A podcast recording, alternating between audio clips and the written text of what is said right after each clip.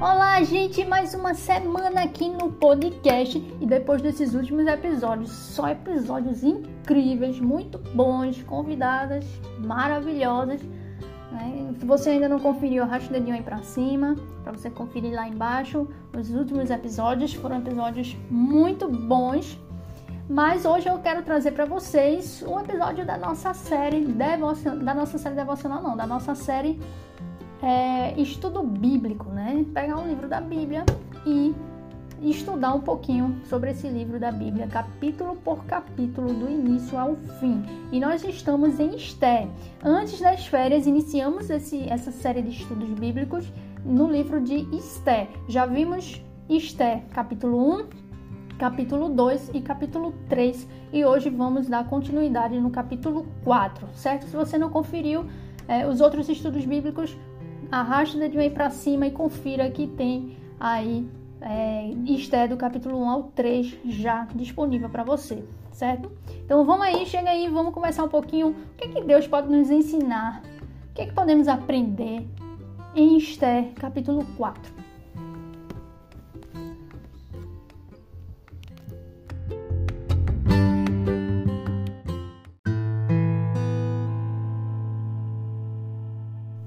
Então vamos lá, gente. Primeiro, antes de ler o capítulo, né, eu gostaria de relembrar com vocês um pouquinho o que a gente viu no capítulo 1, 2 e 3, para que, né, depois de dois meses, né, de férias, então a gente precisa recordar um pouquinho, né? Então vamos lá. Primeiro, lembra que eu falei para vocês desde o início né, desse estudo bíblico qual é o objetivo do livro de Esté, qual é o propósito desse livro, que é estabelecer a festa de Purim como um memorial pelo livramento que Deus concedeu ao seu povo e como um lembrete para que permanecessem fiéis a Ele, mesmo quando estivessem vivendo sob pressão. Né? E algumas coisas que a gente pode aprender nesse livro, né, algumas verdades fundamentais, é que por vezes o povo de Deus ele vai sofrer intensamente nas mãos dos inimigos de Deus, que Deus também preservará o seu povo nos seus períodos de opressão, né? Também que o Senhor derrotará aqueles que oprimem o seu povo, tirará o povo do seu estado de humilhação e o exaltará. Né? E o povo de Deus também deve buscar a ajuda de Deus e permanecer fiel a Ele apesar das provações dos sofrimentos. São algumas das coisas introdutórias que precisamos recordar a respeito desse livro, certo? Então o propósito é esse: estabelecer a festa do Purim né, esse memorial pelo livramento que Deus concedeu, que a gente está acompanhando aqui nesse livro, né, que Deus concedeu ao seu povo, e também um lembrete, né, o Purim como um lembrete de permanecermos fiéis a Ele, mesmo quando o, o povo judeu, né, mesmo quando estiverem vivendo sob opressão. Então é interessante esse, esse livro, né? A gente viu, por exemplo, na história, né, lá no capítulo 1, que o rei Assuero, ele era orgulhoso, né? Ele era ostentador, ele gostava de mostrar o quanto que ele era poderoso e por causa disso, ele quis mostrar a sua maravilhosa esposa, né, a rainha, né, a rainha Vasti. Então ele chama ela, né, como que querendo mostrar o quanto que, olha só, a mulher maravilhosa que eu tenho, só que a rainha Vasti contradiz ele, né, se opõe e não vai. Né? Em obstinação, ela não vai, se recusa, e isso envergonha o rei. Né? E aí ela acaba se transformando nesse exemplo, né? e as mulheres do reino começou a seguir esse exemplo, e aí os poderiam seguir esse exemplo, né? mas as autoridades, junto com o rei, disseram para ele: olha. Vamos, vamos substituir a rainha, não vamos deixar desse jeito não, porque senão as mulheres vão fazer isso com os homens aqui no nosso reino, né, vão ter essa influência, é, influência vai, isso que Vasti fez pode influenciar as outras mulheres, né, e também quebrar a autoridade dos seus maridos. Então eles dizem, não, vamos fazer o seguinte, vamos agora vamos trazer outra mulher para substituir Vasti, e Vasti vai perder todos os seus privilégios. E aí no capítulo 2 a gente viu que o rei, ele é, supera né? o texto dá a entender que ele meio que supera a sua raiva, né? ele cessa a sua tristeza a respeito de Vastia, como se ele tivesse superado isso, ele superou. Mas ele não, ele, embora ele não tenha reconsiderado Vasti, ele não reconsidera ela, mas ele também não escolhe outra por sentir vingança nem ira, certo? É o que o texto dá a entender. E aí ele escolhe outra que aí é onde entra Esther, né? Então, pelo modo que é narrado lá, Esther, ela é convocada lá, ela vai lá e Mordecai leva ela lá, né? E aí ela vai ser uma das que vai concorrer a esse a, a isso, né? A ser a nova rainha. E não é consciente, não é de forma coincidente, né? A provisão de Deus está o tempo todo ali, né? Deus ele faz com que, né? Esther, lembra que eu falei para vocês nos capítulos passados que Esther, ela sempre, sempre, sempre por onde ela andava lá no reino, é, os, o, as pessoas gostavam dela, eram atraídos por ela. Então o rei se encantou com ela, adorou ela. O, o, o rapaz que cuidava dela na preparação para ser apresentado ao rei também né. Então, assim, ela se encantou, todo mundo se encantava com ela, porque não era ela, era Deus nela. Né? Era a providência de Deus ali atuando. Então, a gente viu no capítulo 2 muito a providência, a provisão de Deus, providência de Deus sempre ali atuante. No livro inteiro de Esther você vai ver isso. Não existe coincidências nesse livro. Tudo é mão de Deus ali atuando. Mas é, no, no capítulo 2 a gente focou bastante nisso. O capítulo 3 a gente viu que Amã, Amã é, o rei. Vamos, vamos recapitular aqui, veja. Mordecai, que é o. Ele é o. Ele é como se fosse o pai, mas ele não é de sangue, né? É o pai de Esther, né? Ele é como se fosse um padrasto dela. Ele é quem cuida dela, mas ele é da família. Mas ele não é exatamente o pai dela, mas ele é quem cuida dela. E aí, esse Mordecai, que ele é um dos principais da narrativa, da história, ele descobre que tem um complô contra o rei, né? Umas pessoas estão tramando contra o rei e ele vai lá conta para é, o pessoal né, do reinado lá e esse pessoal conta para o rei, né? Essas pessoas de autoridade contam para o rei e o rei descobre de fato era verdade, descobre e resolve esse problema, mas ele não se lembra mais de Mordecai, né? Ele não dá nenhum benefício a Mordecai por causa disso. E aí segue-se a história com Amã sendo beneficiado pelo rei. O rei dá a Amã vários privilégios e bens e cargos. Ele é o bam bam bam do rei. Né? Ele é como se fosse uma autoridade abaixo somente do rei. Né? Ele é bem poderoso. O rei deu esse poder para ele. Então, quando as pessoas passavam por ele, se colocavam de joelhos, né? se prostravam diante dele. Mas Mordecai não. Mordecai, judeu que crê em Deus, ele não fazia isso, porque adorar somente a Deus. Nem mesmo como um sinal de respeito ele fazia isso, porque se prostrar é muito sério, né? não é simplesmente um sinal de respeito, é muito mais. Então, Mordecai, ele não trata a mãe como se fosse tudo isso, não bajula ele, não se prostra diante dele. Então, a mãe odeia Mordecai por causa disso. E aí o que, é que ele decide fazer? O orgulho de Amã. Amã foi tão orgulhoso que ele não só decidiu se vingar daquele pelo qual eh, foi o objeto da sua ira. Não, ele decide fazer pior. Ele decide punir todo mundo, né? Porque ele descobriu que é, Amã, que ele descobriu que Mordecai é judeu. Então o que é que ele decide? Não, eu não vou só me vingar de Mordecai é, matar Mordecai, porque ele não me adora, porque ele não, não me bajula. Ele desejou ser adorado, ser obedecido, ele não foi. Então ele odiou Mordecai por causa disso. Então eu não vou me vingar só de Mordecai, eu vou matar todo o povo dele por causa disso.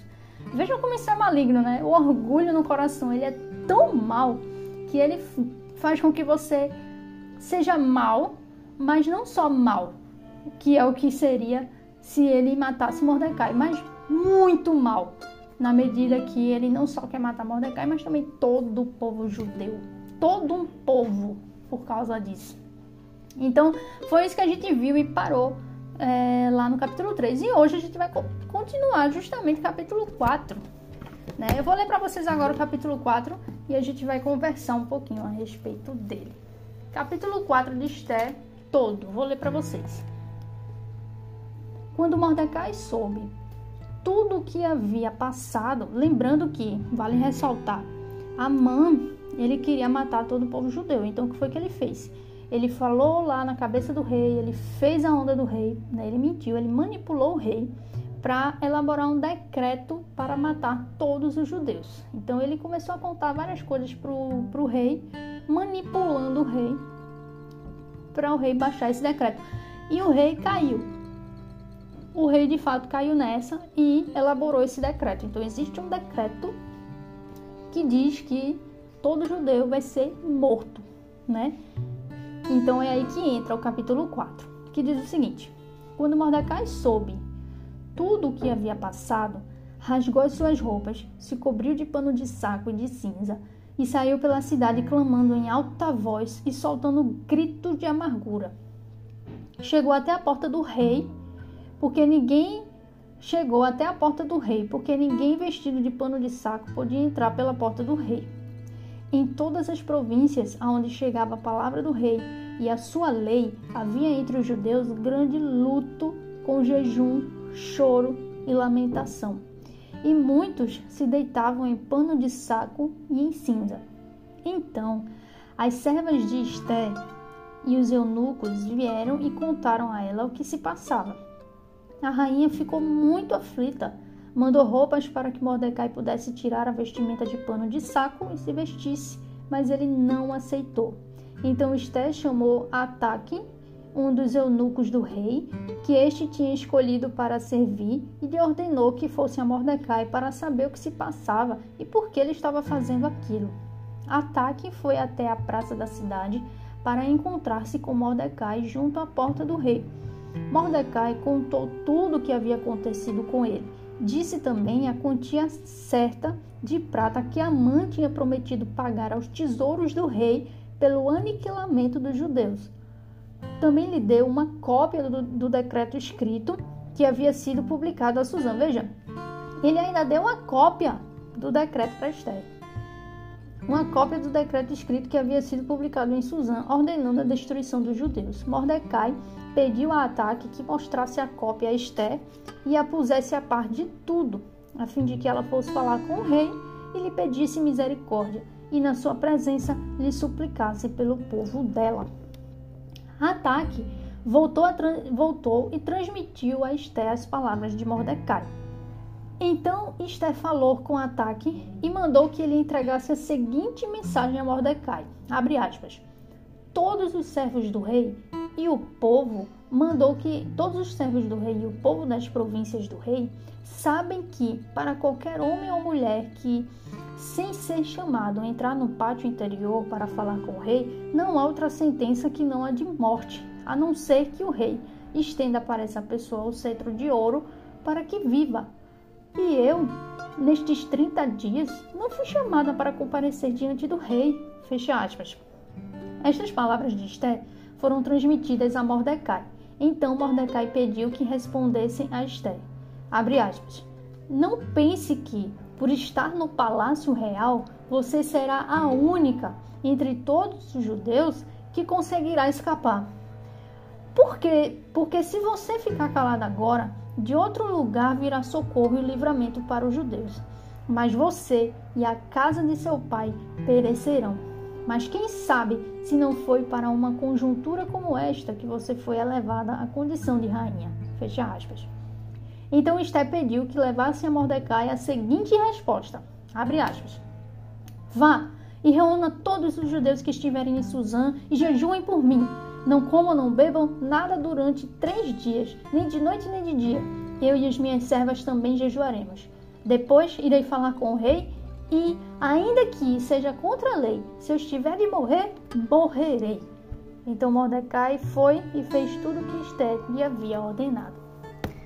Esse capítulo aqui é um dos capítulos assim, é espinha dorsal desse livro. Né? Esse capítulo é, é um dos capítulos que, que ele é o coração, né? ele é, o, é, é justamente a essência né, do, desse, do livro inteiro de Esther. Então você vê, existe um decreto, vamos lá, existe um decreto que Amã, por vingança a Mordecai, por vingança não, por, por ira, né? Vingança injusta, né, na verdade.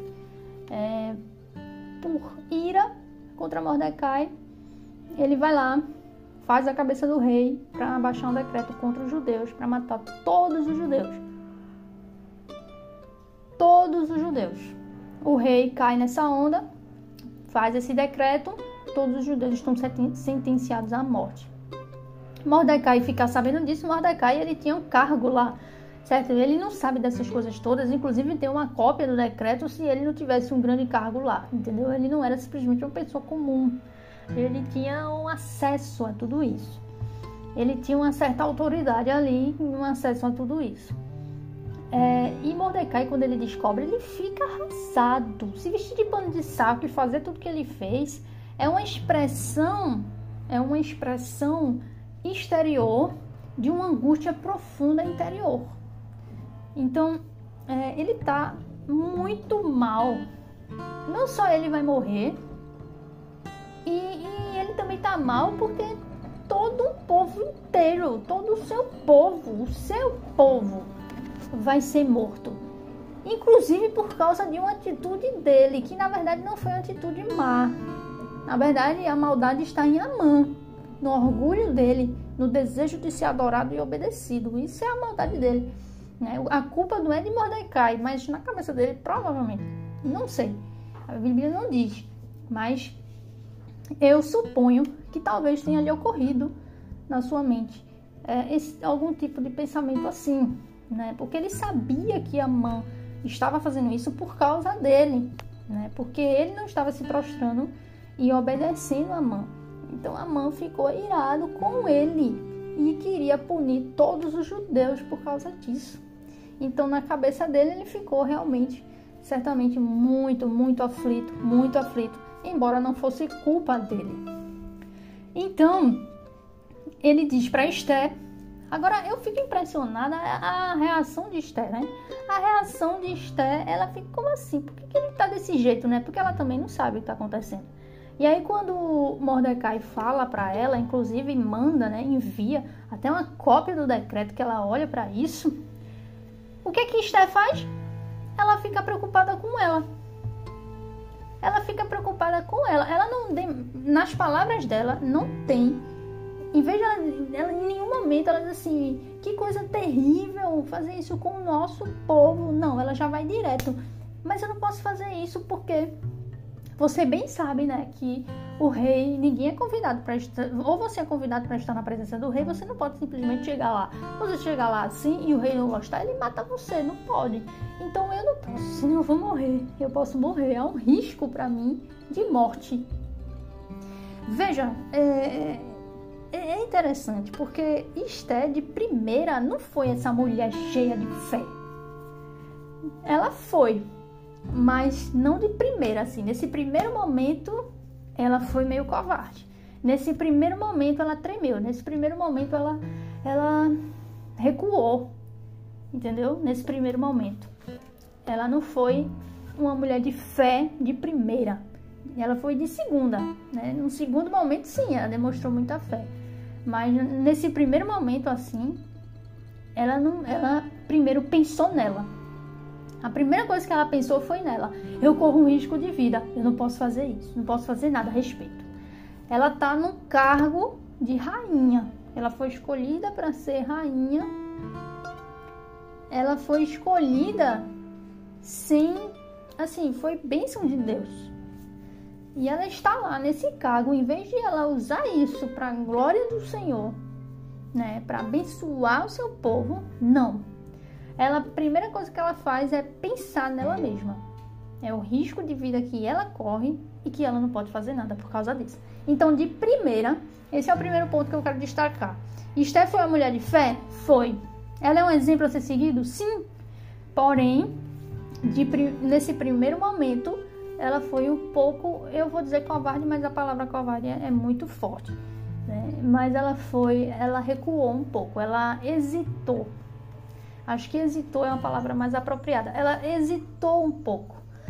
Então, nesse primeiro momento, ela não foi essa mulher cheia de fé. Nesse primeiro momento, ela não é um exemplo. Ela só é um exemplo a partir do segundo momento. Mas o que eu acho interessante é a, é resposta de Mordecai. Mordecai, Mordecai, ele é um dos principais se não principal. Na minha opinião, Mordecai ainda é mais importante nessa história do que a própria Esther. Na minha humilde opinião, tá? Eu não sou, lembre-se, eu não sou teóloga, eu não fiz um curso lá de teologia de 4, 2 anos, nem nada. Eu não, eu não sou simplesmente nada nem ninguém. Eu sou simplesmente alguém que estuda a palavra, que tem orientações bíblicas bem fundamentadas com é, lideranças que são recomendadas, né? Como os pastores lá da minha igreja. E um deles vocês conhecem, Reverendo Augusto Nicodemos.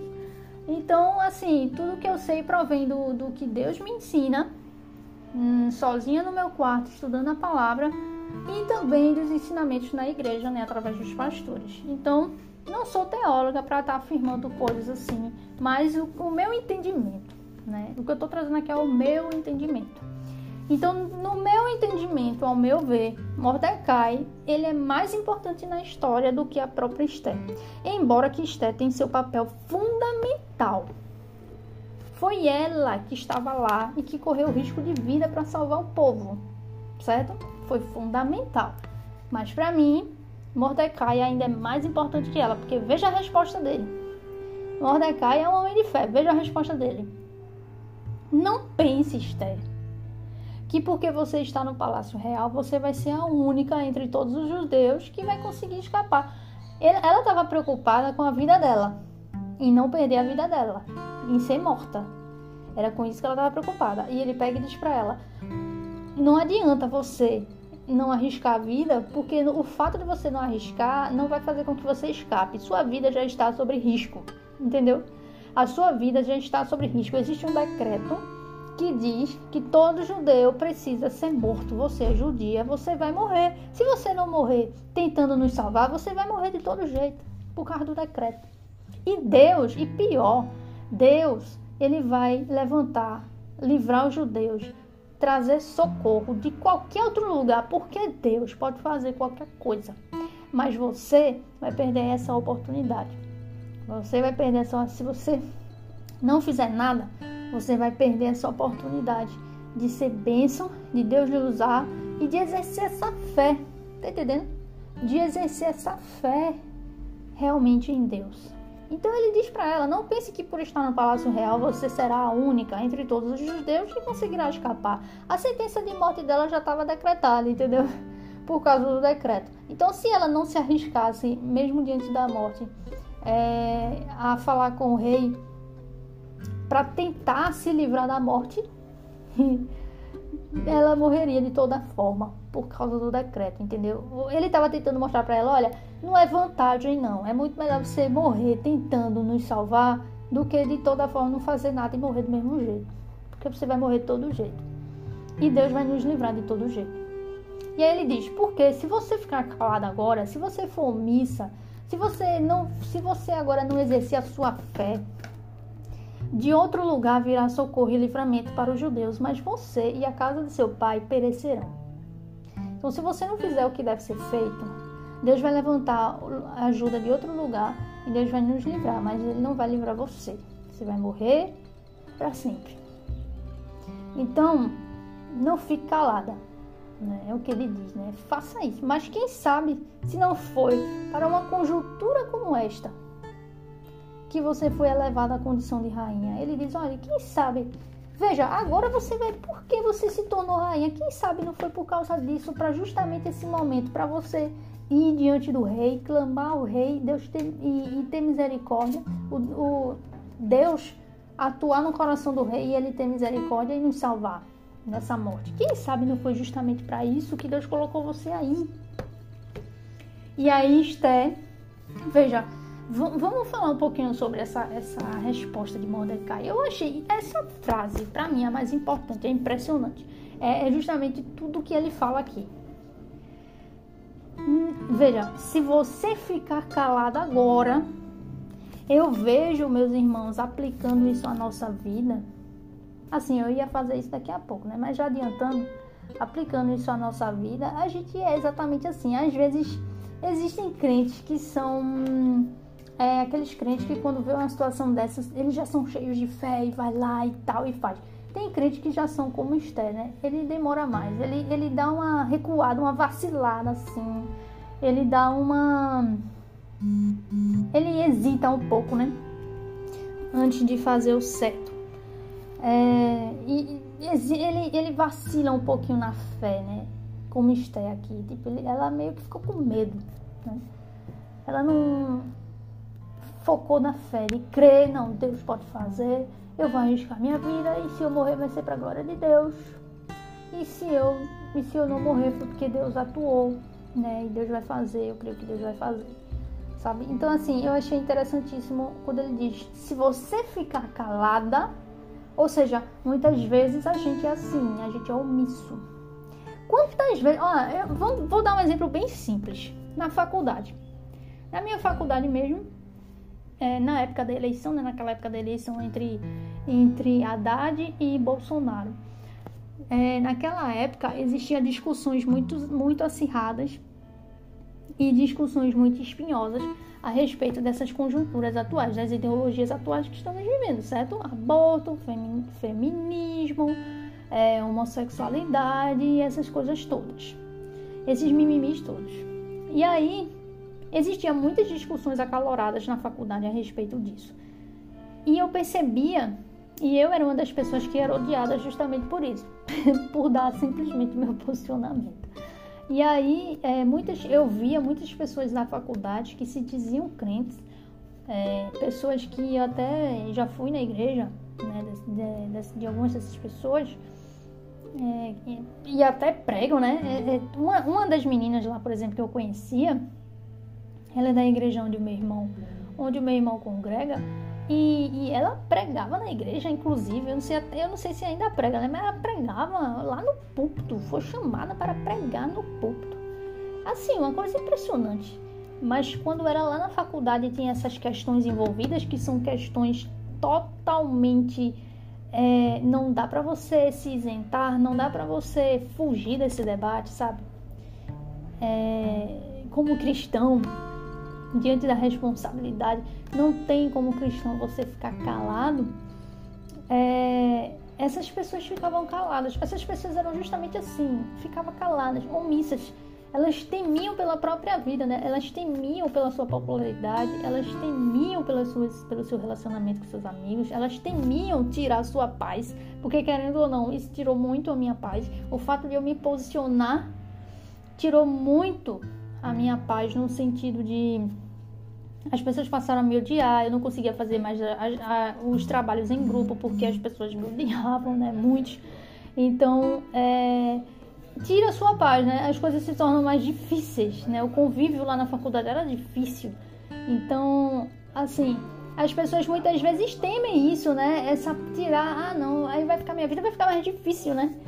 então, não vou fazer isso. Eu tenho que estar em paz com todo mundo né? Só que assim, quando Paulo diz, né, para nós estarmos em paz, buscar estarmos em paz com todos, ele não fala para você ser omisso, né? Por omissão, né? Pelo contrário, ele fala que a gente tem que pregar o evangelho a tempo e fora de tempo. Então, não é por omissão que é para você manter a paz com todo mundo, né? É, mas assim, é justamente isso que, que me ocorreu quando eu estava lendo, né? De não ficar calado. A gente não pode ficar calado. A nossa vida é intencional, somos peregrinos, a nossa vida não é aqui. A gente não pode viver, viver calado, vendo coisas erradas e não só coisas erradas, mas sem pregar o evangelho. A gente tem que é, realmente correr o risco. Como Esther depois correu o risco, né? Depois ela foi lá e se arrependeu e não, realmente eu tô falhando. E foi lá e se arriscou. A gente tem que correr o risco. A gente precisa correr o risco, a gente não pode ser omisso. E se isso custar a nossa vida, que custe. Porque Cristo disse: negue-se a si mesmo, tome a sua cruz. Tome a cruz, que você vai morrer, você tem que morrer. Entendeu? E me siga. Então é morrer para si mesmo. O que foi que Jesus disse? Quem perder a sua vida por causa de mim, aí sim encontrará a vida. Mas quem não perder a vida por causa de mim, quem manter a sua vida, esse vai perder a vida. Era justamente isso aqui, é esse ensino de Jesus que está em jogo aqui. Se a, se a rainha Esther quiser manter a sua vida, não quiser morrer para fazer o que é certo, ela ia morrer. Mordecai diz: Deus ia levantar outra pessoa para nos socorrer, mas você ia morrer, você e a casa de seu pai, toda a sua descendência ia morrer, entendeu? Mas é, aquele, mas como Jesus diz, mas aquele que não não dá valor à sua própria vida, que perde a vida por causa dele, como Esté arriscou, esse ganha vida. É, então, isso aí é que nem os mártires. Os mártires que morrem por Cristo, na verdade, eles não estão morrendo. Né? Na verdade, eles estão ganhando a vida que mais rápido que, que Cristo prometeu. Então, aquele que perde sua vida por amor de Cristo encontra verdadeiramente a vida. E aquele que se apega à sua vida é aí que perde, entendeu? É o contrário. Então, assim, esse é um ponto a ser destacado, importante. E ele diz mais, né? Deus, é, de outro lugar, virá socorro e livramento para os judeus. Ou seja, ele crê que Deus vai livrar os judeus. A fé de Mordecai é exemplo para mim. É um exemplo para mim. Ele crê que Deus vai livrar. Se não for através de Esther, Deus vai livrar de outra forma. Mas ele crê que Deus vai livrar os judeus. Ele crê nisso. Então, isso também é importante de ser tocado, de ser citado, né?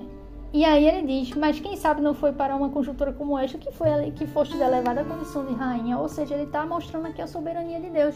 Quem sabe não foi Deus que lhe colocou aí, justamente para isso tudo acontecer e Deus lhe usar para abençoar o seu povo e mostrar que ele é quem livra. Quem sabe? Ou seja, aquela questão da soberania de Deus, né? de tudo está já determinado. Quem sabe não foi Deus que já tinha determinado que isso acontecesse e foi Ele que fez tudo isso acontecer, né? Para você chegar aí, até aí, e Deus trazer livramento através de você, quem sabe? E aí o que é que Esté faz? Esté, ela meio que cai em si, né? É como se ela caísse em si, ela se toca. Meu Deus do céu, realmente eu. Cadê a minha fé? Onde está a minha fé meu Deus? É, eu estou pensando só em mim e não morrer. Como assim? Então ela, ela meio que cai em si, né? É como se ela reconhecesse, ela se arrepende. Ela... Isso é um verdadeiro arrependimento, né? É quando você muda sua forma. Você pensava de um jeito, fazia as coisas erradas e aí você muda, agora você faz o certo. Né? Não é simplesmente se arrepender e parar. Não, é se arrepender e em vez de fazer o errado, fazer o certo. Então, Esther, o que é que ela faz? Ela se reúne, ela, ela diz assim para Mordecai: vá, reúna todos os judeus que estiverem em Suzã e jejuem por mim. Jejuem por mim, eu vou fazer isso. Eu vou fazer isso que você está dizendo aí. Realmente eu me arrependo, eu fiz errado. Estava pensando só em mim mesma. Onde estava a minha fé? Eu creio. Então, beleza. Eu vou fazer isso. Mas jejue por mim para que Deus tenha misericórdia de mim, principalmente porque para que Deus tenha misericórdia de mim, principalmente não só para poupar minha vida, mas também para ter misericórdia de mim por causa do que da minha falha agora de fé. Por ter agora realmente se preocupado mais com a minha vida, mais comigo mesmo. É, então, é, isso tudo sou eu, é a minha interpretação, tá? De tudo que eu tô lendo. Então ela diz: não comam, não bebam, jejum de três dias nem de noite nem de dia. Três dias sem comer e beber, nem de noite nem de dia. E ela também vai jejuar. E aí ela fala aquela frase que para mim essa frase essa frase é uma frase que tem que ser tatuada no nosso coração. Que diz assim: Eu vou falar com o rei, mesmo que seja contra a lei. Olha aí a desobediência civil, mesmo que seja contra a lei. Se eu tiver de morrer, morrerei. Se eu tiver de morrer, morrerei. Estou disposta. Se for para morrer, eu morro. Porque eu creio que Deus pode fazer, porque eu me arrependo da minha falha de fé no início, porque eu realmente vou fazer o que é certo. E eu até burlar a lei, até não burlar, até desobedecer a lei, porque é uma lei. É, essa lei, essa lei não é a lei de Deus, é a lei daquela conjuntura ali do rei existiam os próprios, aquelas pessoas ali daquele povo que, que, que criaram essa lei inusitada nova aí de, de de que você não pode ficar na presença do rei. Você não pode simplesmente chegar até o rei, ah, eu quero falar com o rei. Não existe isso. Se você fizer isso, o rei ele pode mandar matar você. Você morre. Morre. Ele não só não gosta, ele mata você. Entendeu? É, é muito sério isso. Mas se o rei decidir ter misericórdia, aí ele poupa a sua vida. Mas se você quiser falar com o rei, você tem que falar com as pessoas que trabalham com ele, tá? É maior burocracia, não é assim, simplesmente chegar. Então a rainha Esté simplesmente ir para a presença do rei, clamar ao rei para que ele para que tenha misericórdia e não e não e não cumpra o que ele mesmo decretou de matar os judeus, para ela chegar até ele era um risco de morte. E depois que chegar até ele, veja a dificuldade. Imagina a cabeça deles. Meu Deus. Primeiro, eu. Imagina a cabeça de Esther. Primeiro, eu vou ter o maior risco de morrer. Porque eu não sei nem se eu vou ter acesso ao rei. Porque eu posso chegar lá e ser morta. Né? Ele pode me mandar matar por causa disso. Porque isso já é contra a lei. Segundo, ainda há o risco de que realmente o rei pode não estar tá nem aí porque eu falar. Eu posso dizer para ele: olha. É, esse decreto aí vai matar meu povo, é meu povo, eu sou judia também. Então ele pode, isso pode ser nada para ele. Ele pode continuar com o decreto e eu morrer também, né? Eu vou ser a primeira. eu vou ser a primeira, porque eu sou judia, eu tô aqui no rei, na eu sou rainha e eu vou ser a primeira a ser morta, vai ser eu. Então foi um risco muito grande. Foi um risco muito grande, mas eu gosto muito da frase de Esther, gosto muito. É, vou desobedecer sim a lei, desobediência civil, né? Porque a lei de Deus ela é maior, ela é superior à lei humana, às leis humanas. Então aqui entra já um outro debate interessante de se falar, que é a respeito da a, a, lá no, em Romanos, é, o Senhor ele nos instrui que nós devemos obedecer toda e qualquer autoridade, a menos que existe espaço para desobediência civil quando essas autoridades requerem algo que é, entra em conflito com a lei de Deus. Entendeu? Então, se, por exemplo, um exemplo bem prático aqui, é, digamos, instituiu no Brasil que é obrigatório o casamento gay nas igrejas. O que, é que a igreja a igreja onde estou vai fazer? Desobediência civil. Está errado? Está desobedecendo a autoridade? Está errado diante de Deus? Não, porque a lei de Deus diz que todo homossexual é e que isso é uma abominação ao Senhor. O Senhor detesta.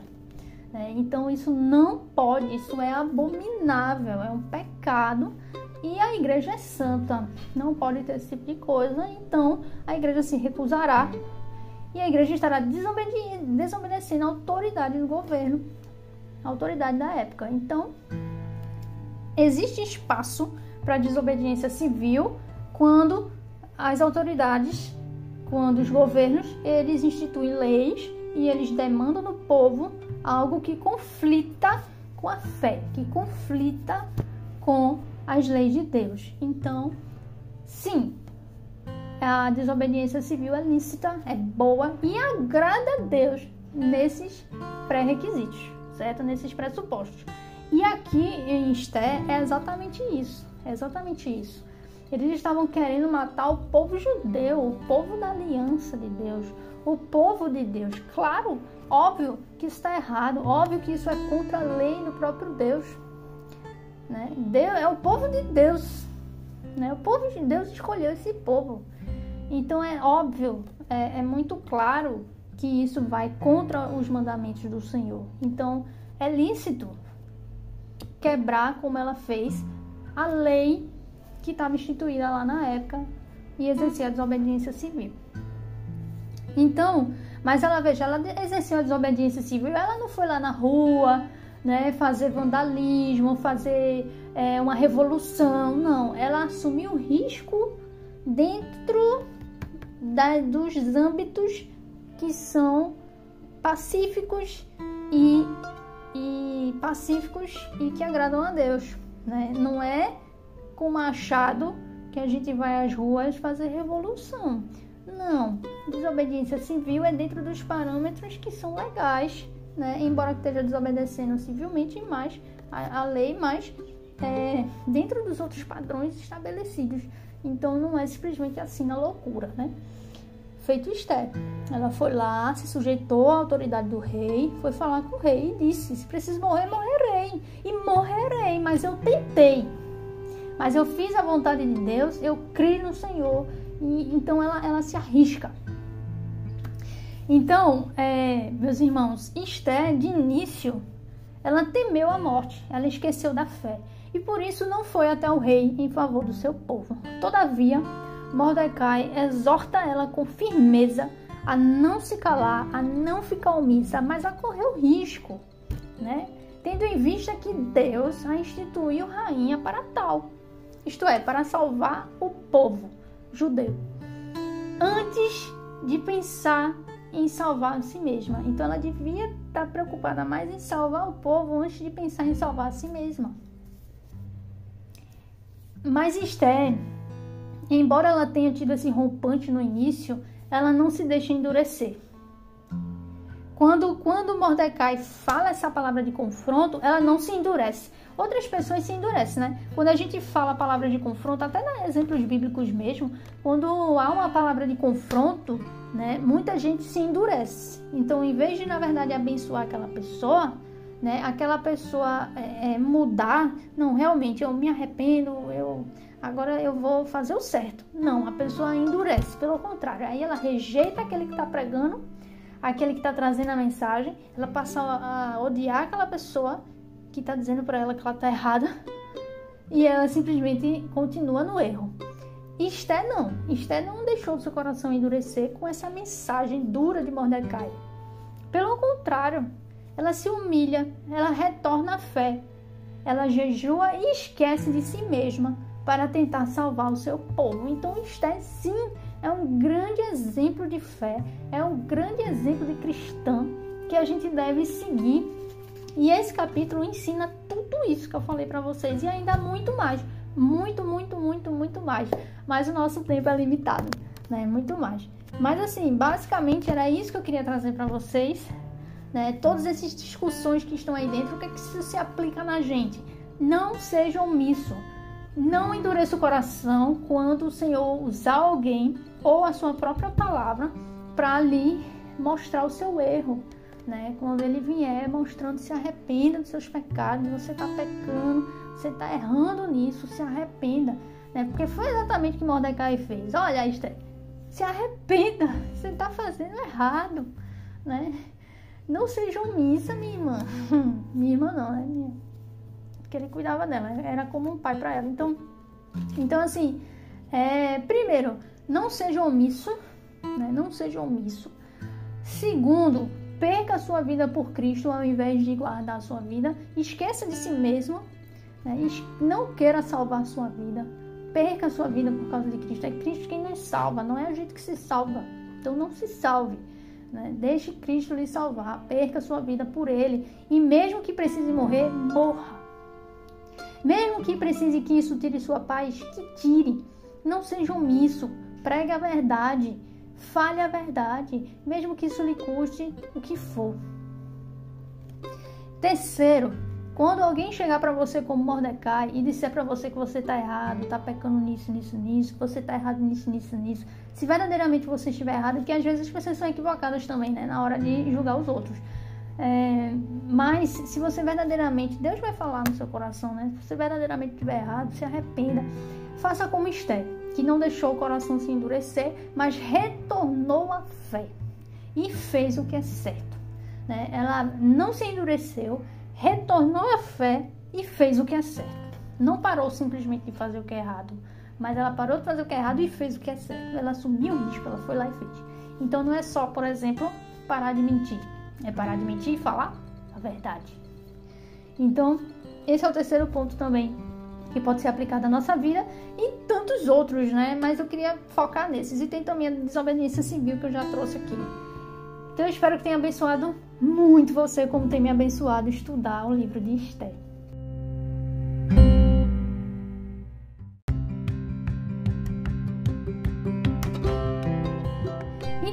gente, mais um estudo bíblico. Glórias a Deus. Sério, que maravilha esse estudo, de verdade.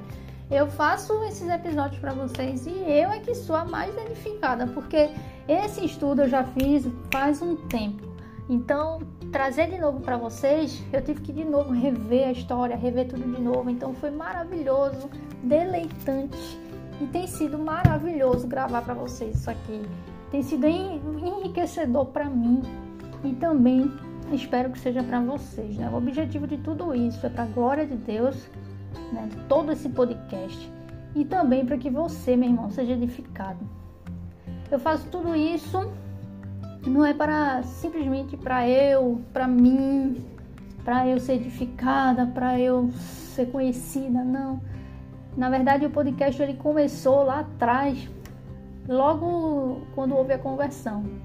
Eu simplesmente não conseguia guardar para mim o que estava escrito aqui, o que eu estava aprendendo, quem Cristo é. Eu simplesmente ficava, meu Deus, as pessoas precisam conhecê-lo, porque ele é incrível. Então eu comecei, foi quando eu comecei a pregando assim, mandando pelo WhatsApp e tal. E aí transformei em podcast. Espero que abençoe você. E esse é o meu objetivo. É que você consiga enxergar o que Deus tem me ensinado. Que você se lembre, porque às vezes tem pessoas que já conhecem o que eu estou falando. Mas que você se relembre dessas coisas. Que você seja abençoado por isso. Que esse episódio fique guardado no seu coração e verdadeiramente traga uma mudança em você. Que não seja só algo que você ouviu, ai que bonitinho, que legal. Não, mas que você verdadeiramente seja tocado. Que esse episódio verdadeiramente ele transforme seu modo de pensar. Que Deus, usando esse, esse episódio, esse podcast, realmente transforme seu modo de pensar e agir.